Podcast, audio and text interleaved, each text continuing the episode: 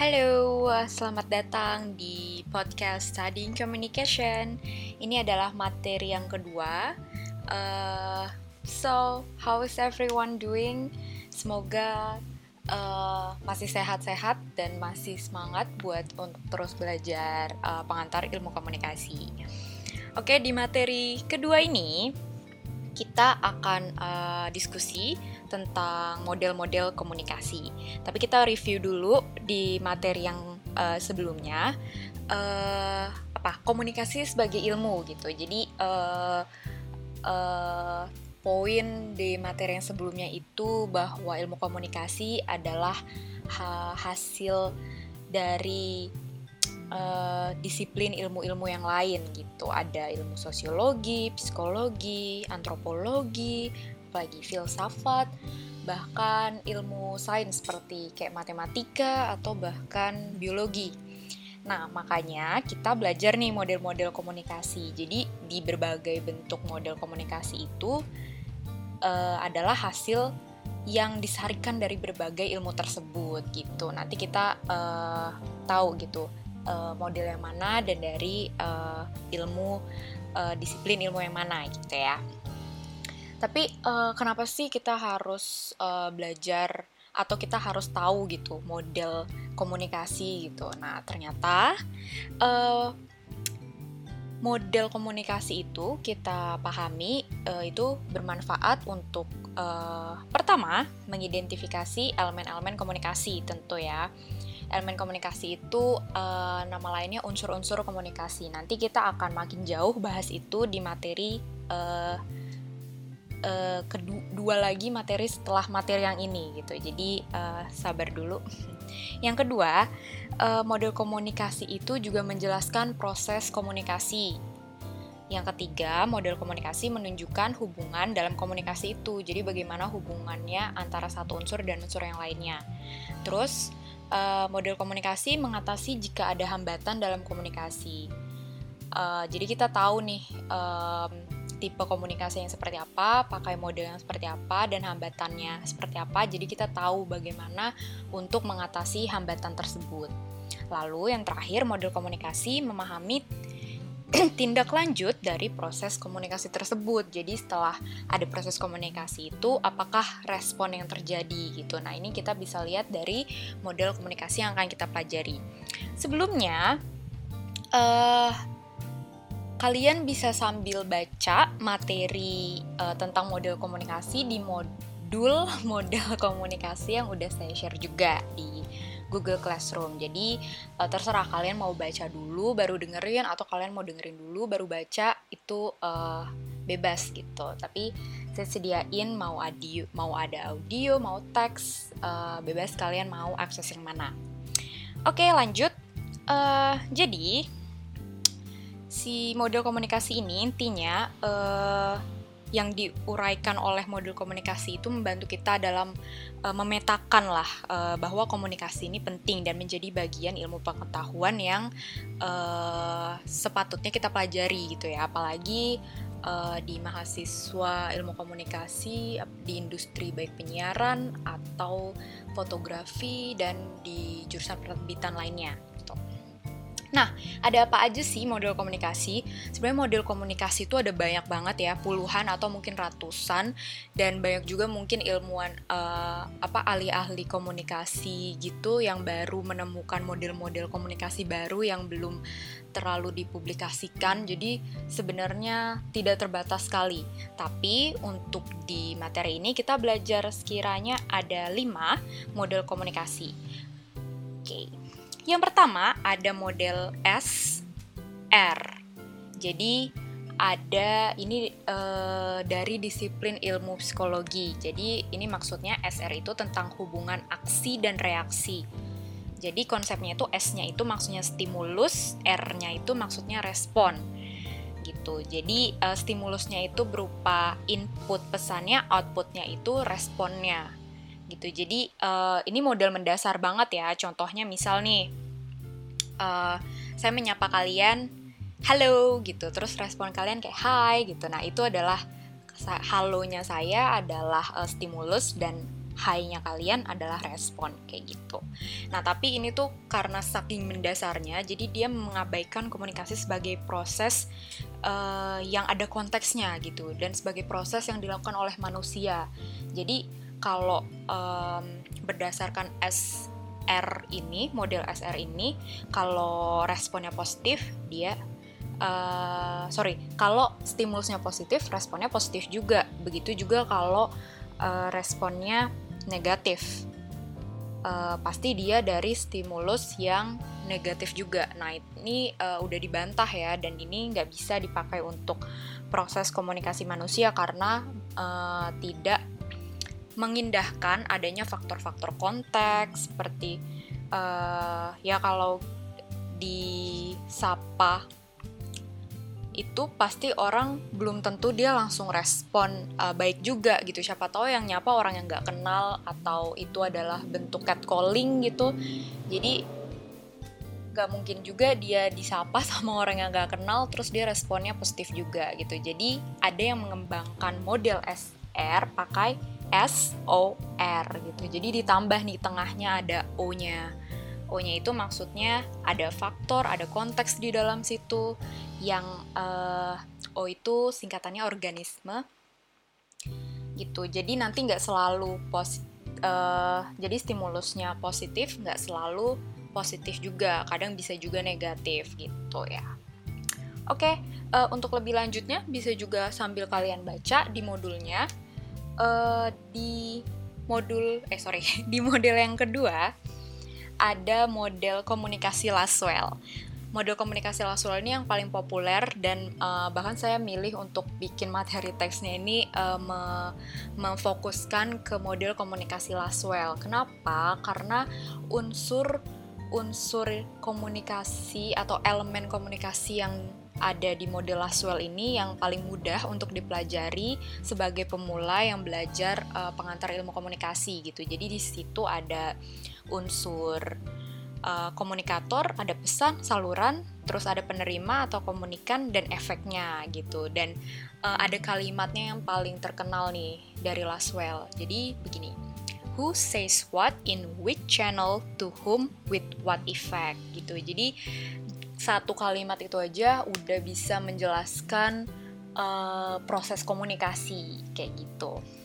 Nah, tapi lagi-lagi tentu di tiap model itu ada uh, kelebihan dan kekurangannya. Jadi di model komunikasi Laswell, jadi uh, diindikasikan nih komunikasinya cuma uh, satu arah gitu ya. Jadi ya udah cuma kita cuma bisa lihat uh, satu arah uh, dari orang satu sampai kita uh, lihat bagaimana uh, diterima oleh orang lainnya dan dengan efek yang seperti apa. Jadi orang yang penerima pesan itu tidak bisa uh, melakukan feedback gitu atau memberikan uh, komunikasi lagi, pesan lagi ke uh, pengirim pesannya gitu. Jadi uh, hanya satu arah bentuk komunikasinya.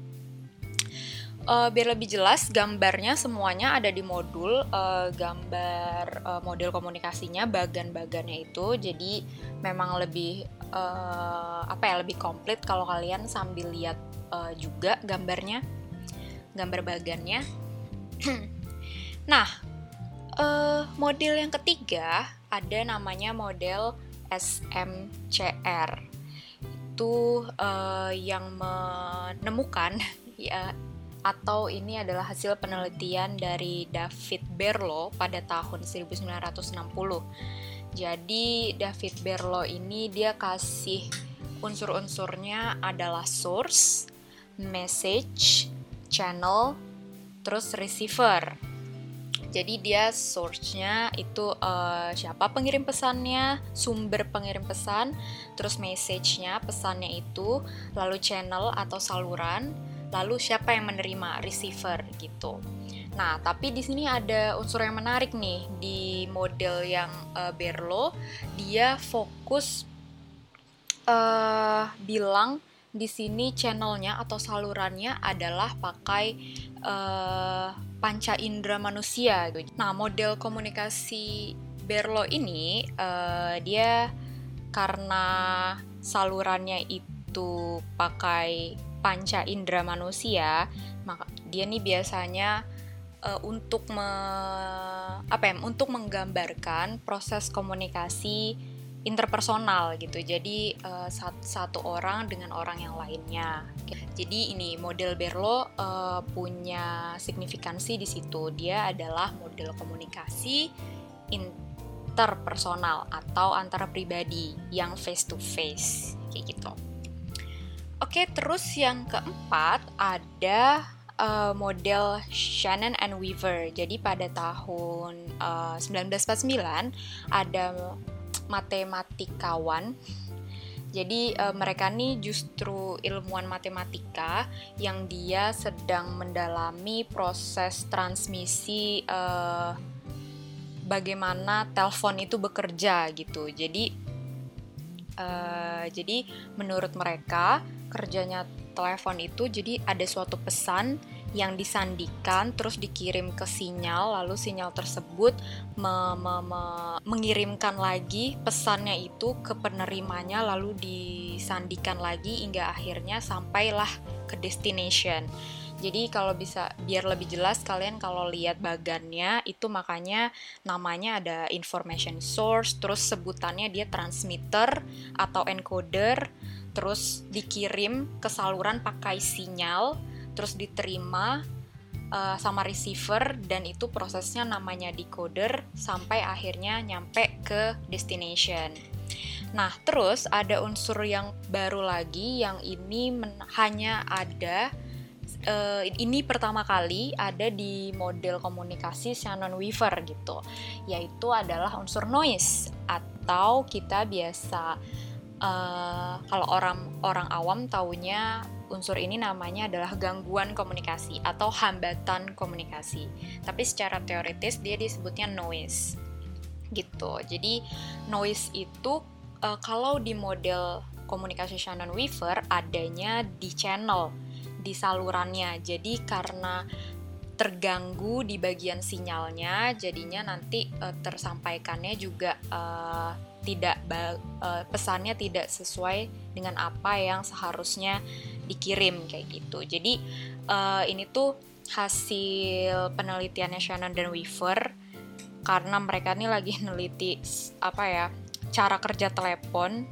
Terus uh, gimana kalau orang nelpon tuh suka ada gangguan yang uh, kayak misal ada kresek-kresek, hilang sinyalnya, suara yang nggak jernih, atau bahkan putus gitu di tengah pembicaraan kayak gitu. Jadi uh, model ini dari peristiwa itu, dari bagaimana cara telepon sinyalnya itu bekerja.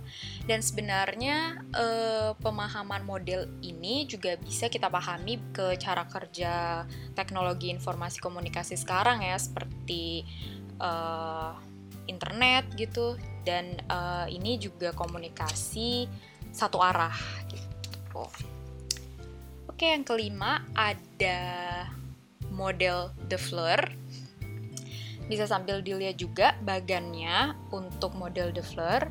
Jadi uh, model The Fleur ini adalah pengembangan model komunikasinya Shannon Weaver nih. Jadi mereka sebenarnya kalau kalian perhatikan itu persis uh, bahkan nama-namanya persis, tapi dia tuh uh, udah menyatakan tuh di situ. Si The Fleur menyatakan kalau dia fokus modelnya adalah untuk menjelaskan proses komunikasi masa gitu. Dan kita bisa lihat masih ada unsur noise di sana, tapi noise-nya itu nggak cuma di channel atau di sinyal aja, tapi dia ada di source, di transmitter, terus ada di destination, di receiver. Jadi semuanya itu ada noise-nya. Jadi mungkin ada gangguan bahkan dari pengirimnya, bahkan di pesannya, bahkan di penerimanya, kayak gitu. Uh, dan ini ada feedback device-nya. Jadi ada di feedback, jadi proses komunikasinya si The Fleur ini adalah komunikasi dua arah. Gitu. Jadi uh, contohnya nih, kalau di komunikasi massa ya, komunikasi kalau kita bicara komunikasi massa berarti kita bicara media massa. Contoh media massa misalnya televisi. Nah, uh, source-nya adalah uh, media televisi tersebut lalu uh, transmitternya adalah sinyal yang menghantarkan uh, tayangannya sampai di TV kalian. Jadi bisa ditonton receivernya adalah kalian. Uh, no sorry receivernya adalah uh, sinyal atau uh, uh, receiver. Kamu tahu yang kalau TV kabel ada yang receiver dan destinationnya adalah orang yang menonton kayak gitu. Dan bagaimana uh, bisa menjelaskan komunikasi dua arah?